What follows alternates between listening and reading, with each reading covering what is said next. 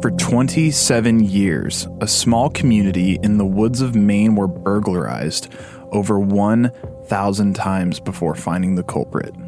Who was this ghost that slipped in and out of these homes, grabbing food, liquor, and propane all of these years?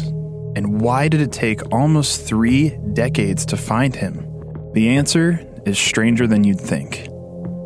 This is the story of Christopher Thomas Knight, the North Pond Hermit.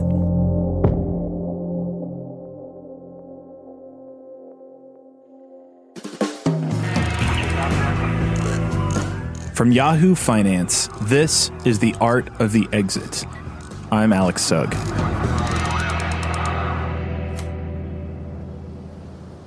In the summer of 1986, a bright 20 year old named Christopher Thomas Knight was driving his brand new Subaru Brat. It was white and had a similar frame to an old El Camino. Ronald Reagan was the sitting president at the time, the Challenger space race shuttle disaster, and the Chernobyl nuclear explosion had just taken place. It was a pretty heavy year. Chris was a mechanical thinker and technical in his skill set. He had worked a job installing alarm systems in cars and homes. He was always a great student growing up and had top marks in his classes, but he never had many friends and never really seemed to fit in. It seems Chris liked to be on his own, shuffling pieces together to solve a bigger puzzle. And maybe he liked observing the world around him a little bit more than actively participating in it. On his drive, he decides to not stop by his parents' house he just keeps driving north through the state of Maine where he had been raised. Eventually, he reaches a remote patch of wilderness. He kept driving upward. He found side road after side road and even drove through a trail. He was running out of gasoline and wasn't turning around. There was no going back at this point.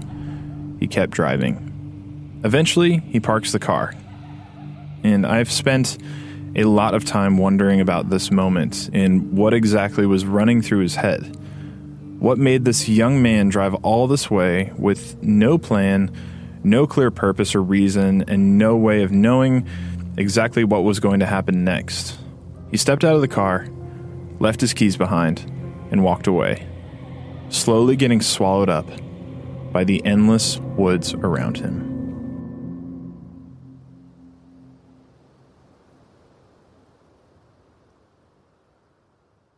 Chris wandered around the forest for days. He got lost and had no idea where he was in comparison to where he began. He ate roadkill to survive and would take vegetables from strangers' gardens when he'd pass by. He had a strong moral compass and hated the idea of stealing. But as the days passed, his resistance faded away as the hunger grew heavier on his mind and body. He ended up in the North Pond area of Maine, a community packed full of vacation homes, cabins, and a summer camp who fed many. His pride began to melt away, and slowly but surely, it became crystal clear what he had to do to survive. He began to steal from the homes one by one. He used his knowledge from his previous job in security installation to bypass any attempts residents had made to stop break ins. He would study the residents in the area to see when they would come and go from their homes and find the perfect time to break in. He began to memorize every step from his campsite to each of his prime locations. In an interview with the writer Michael Finkel, Christopher said, quote, Every time I was very conscious that I was doing wrong. I took no pleasure in it, none at all. My adrenaline was spiking, my heart was soaring, my blood pressure was high, and I was always scared when stealing. Always. I wanted it over as quick as possible. As time went on, he got increasingly skilled at breaking in. He never left a mess and only took what he absolutely needed to survive. According to what Knight told Finkel, his targeted area was spreading as well. He would even occasionally grab a canoe from an unoccupied cabin or home, and he'd use it to paddle up the pond for a theft and return it with a few extra leaves left on top as to not appear like it had been used. He would almost always shave before a theft, so if he were to be seen, he wouldn't appear suspicious, but just as another resident taking a walk through the woods. He endured every harsh Maine winter, where at times the temperature would reach negative 20 degrees. The years continued to fly by, and he kept stealing and surviving. As you can imagine, the more this happened, the more people in the community were talking about it. He was welcomed, and he was feared. No one knew who or what was breaking into their cabins. Some residents even began leaving a pencil and paper out for him, asking to write what he needed from the store so they could just buy it and he wouldn't need to break in anymore. He never responded. He was never violent in his thefts, and it seemed some people didn't mind helping this ghost survive, while others struggled to keep their peace of mind. The legend of the North Pond Hermit was growing, but the authorities were no closer to finding the culprit. Something had to change. There was a local summer camp that Chris would frequent when he needed resources, but the amount of things Chris took was enough to get the camp manager's attention. They brought the issue to game warden Terry Hughes, a local to the area who was well known and well liked in the community. He had been hearing for years about the thefts, but finally took this opportunity to jump on the job. After months of searching, failed security systems, and even a photograph of Christopher in the act of the crime, he was still no closer to finding this mysterious thief. So Terry took matters into his own hands. He installed a silent motion detector security system with the alert going directly to his home. When the alarm sounds, Hughes jumps out of bed. This is his chance. He grabs his utility belt and runs out the door and floors it to the camp. Because of the silent alarm, the thief had no idea anyone was coming. Hughes arrives at the camp. He sees the perpetrator in action. Christopher walks out of the freezer, and the game warden knows this might be the only shot at capturing this man.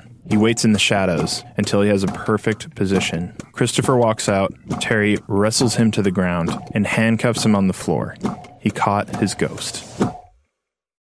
After the break, we'll hear from the person who put Christopher behind bars and where he is today. I was the prosecutor who handled his case. I spoke with District Attorney Maeghan Maloney. She handled the sentencing for Chris's case. So I received the phone call in the middle of the night. Uh, it was I, I was sound asleep, and it was Trooper Diane Vance on the other end of the line saying, "You're not going to believe who's sitting in my police cruiser right now." For 27 years, people had been reporting burglaries in the North Pond area, and they'd not been able to solve a single one of them, and and they'd gone to great lengths to uh, to try to figure out who was committing these burglaries. So it was uh, it, it had reached folklore level that uh, were people imagining it? Could it be a ghost? Was it? I mean, there were all sorts of different stories about what was actually happening, um, and especially after uh, Game Warden Terry Hughes set up a camera system and got a picture of the individual committing the burglaries, and then he took that picture to everyone in the area and no one knew who it was. So that that just increased the drama around it. That here we had a, a face on perfect shot and still didn't know who was doing this. I mean that's that's just doesn't happen. Can you tell me what was the general feeling in the community um, when when they caught him? And was it seemed so polarizing because it, it mm-hmm. almost seemed like there was yeah. this dynamic of, wow, this is like almost a, a vigilante, incredible thing. Mm-hmm. on one side, but then there's also this mm-hmm. other side of the people who are like, this guy's a criminal who's just been stealing from us for years and right. years. Like, can you explain that dynamic of the community? So I began that uh, process of making the decision by meeting with the victims. I, I had people who were angry that he was in jail at the time they were talking to me. They didn't understand um, why, because they felt like he just took their food and they were happy to share it. And then there were other people who really explained in a very heartfelt way how the most important thing he took from them was their peace of mind. When you were talking about the the two dynamics or the two extremes maybe of that meeting, some people just didn't mind. Explain yeah, how there were there were people who actually discussed with me that they figured out that he really liked peanut butter and when they went to the store they would just buy a couple extra big jars of peanut butter and leave them by an unlatched window so he could easily get them. And they and they were just doing this thinking, "Oh, that we have a we have a friendly neighbor who just comes yeah. on in." and and I mean they didn't know what it was, but they just recognized what it was he was taking and so they just thought, "Let's just make this easier." You know, I've talked to you a little bit about the community, but I'm curious too about, you know, Christopher as a person you know, I think one of the most interesting parts of the story it's it's so um, opposite maybe of what he always intended for his life is that he yeah. he hid from society for almost thirty years, and then all of a sudden he's the most famous person in that community, you know, that he's been so secluded from. Yeah, no, I, I don't, I, I spent quite a bit of time with him because his defense attorney asked me to meet with him when he was in jail. So most defense hmm. attorneys don't invite me to meet with their clients. Right. Um, so this was an unusual request, but it was an unusual case, and it was very smart request as it turned out the, the, the human element of Christopher Knight is something that comes through the minute you meet him. Mm. Uh, he's an unusual person, and he knew that that would impact me. Uh, and he was correct. Uh, Christopher uh, had a huge impact on me when I met with him. He was so completely honest and forthcoming about everything. He didn't try to hold back. He didn't try to hide. Um, when I asked him what he thought the appropriate outcome was, he actually looked at me and said, "I trust you. I know you'll do what do what's right." It's just not what you would imagine an individual to be who had committed the number of burglaries that he had committed. So it was an impactful meeting. He expressed clearly how he felt about things uh, without holding back. So he would say he felt ashamed, he felt embarrassed. Those would those were the words that he used. Uh, he said, you know, he wasn't raised to behave this way, and he just didn't know what else to do because of his it was like there was this wall around him that was preventing him from interacting with people, and he, he didn't know how to break through it. I read somewhere that he said he felt guilty each and every time he stole from a cabin to survive. He said yes. that, um, yeah. and, and from the beginning, it seems very clear that he always had this moral compass, mm-hmm. you know, buried deep inside of him, but he, out of necessity, had to consciously act against it all the yeah. time in order to survive. Yeah. Um, and it, that shone clear. You said that y- you noticed that in him, or he owned that side of the, the story. He did, right from the beginning. I, I have been so surprised by the inner strength that he has that kept him going all of these years. And even though there was this wall that prevented him from interacting with people, once that wall came down, that strength kept him going. And he realized, I now have to do this. I have to talk to people. I have to apologize for what I've done. And that he had the ability to do that after not interacting with people for 27 years, I found remarkable. So it's now been a year since he's had to check in with anyone. Mm. It's been over a year since he's had to check in with anyone. And I I really don't believe, you know, knock on wood, but I, I don't believe he'll ever commit another crime.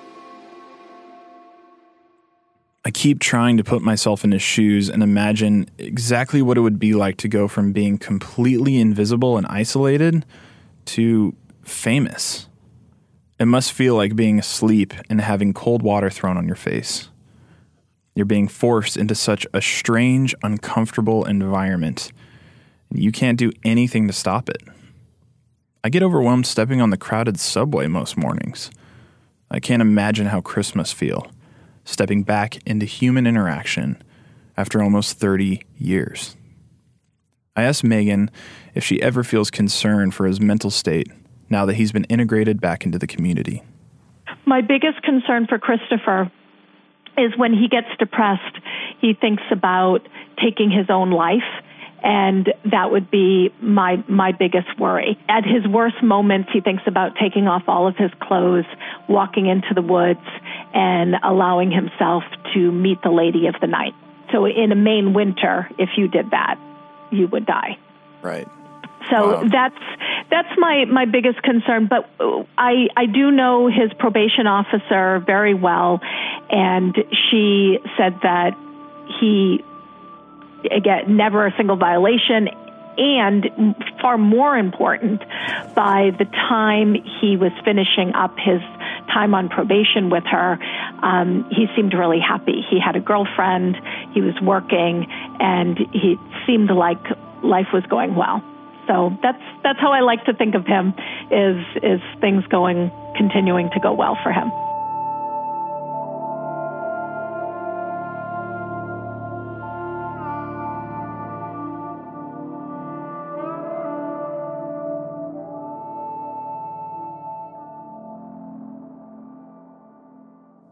You may have been wondering where his family was this whole time.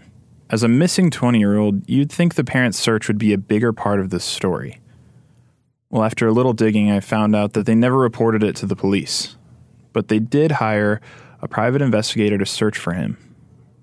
They didn't know if he survived all those years, but would always say things like maybe he's gone off to Colorado, maybe he's gone to New York City. Little did they know, their son had spent the last 27 years only a 40 minute drive away. Nowadays, Christopher has a job working with his hands that he actually enjoys. He's an avid reader. He's still quiet, but is integrated into the community slowly. He was also given a possible diagnosis of having Asperger's, which is a form of autism often associated with having a high intelligence and difficulties in social and nonverbal interactions. This could at least partly explain his comfort in being on his own.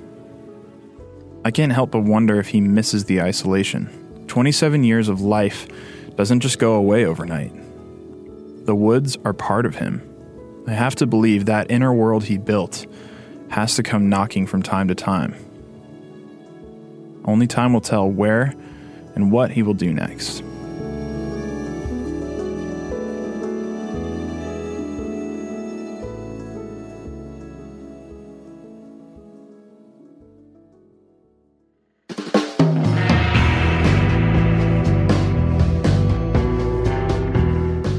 The Art of the Exit is produced by Yahoo Finance at our studios in New York City. This episode was written, edited, and produced by me, Alex Sugg. Thank you to District Attorney Maeghan Maloney for your time and walking us through all the details of Christopher's story. Select quotes from this story come from Michael Finkel's interviews with Knight, which have been featured in The Guardian, GQ, and most notably his book on Christopher titled the Stranger in the Woods The Extraordinary Story of the Last True Hermit. If you want to dig deeper into this story, I'd highly encourage you to read his book. You can find a link in our article on Yahoo Finance or wherever books are sold. If you enjoyed this episode, please head over to Apple Podcasts and leave us a five star rating and review there and share the story with your friends. We'll be back soon with another new episode, so until then, thank you for listening to The Art of the Exit.